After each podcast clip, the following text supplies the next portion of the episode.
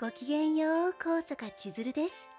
この番組は、元同人声優で、今はクリエイター時々パーソナリティな私、高坂千鶴が、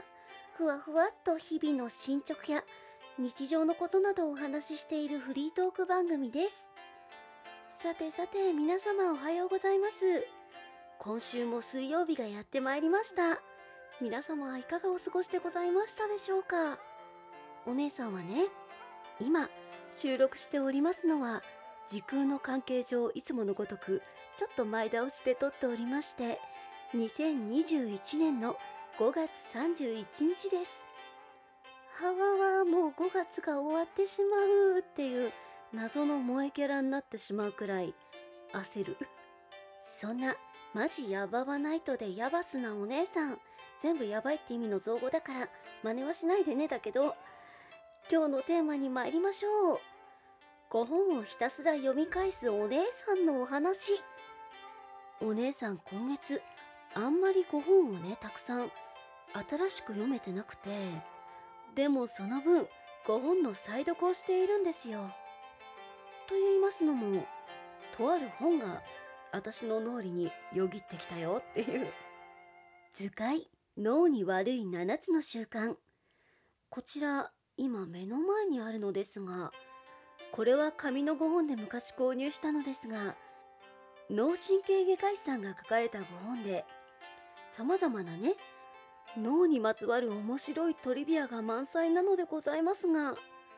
そんな中にも本はいかにたくさん読むかではなくいかにいい本を繰り返し読むかっていう内容があるんですよ。自分の中でこの内容を取り入れたいなってものをひたすらねなんとか吸収して相手にもこんな内容なんだよってお話しできるようになるのが理想だそうで。そんなこんなでお姉さんは最近はね大人女子の整理術っていうご本がお気に入りでノート術の部分があってそこをとても読み返しています。すごい好きです。例えばですけどノートは3冊以上持ちの場合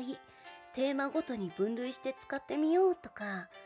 2冊持ちの場合ひたすらに情報やアイデアをすぐメモするノートとそのメモをした内容を見やすく清書するノートで分けてみようねとかちょっと待ってよだれ出ちゃうみたいな内容がすごい含まれているので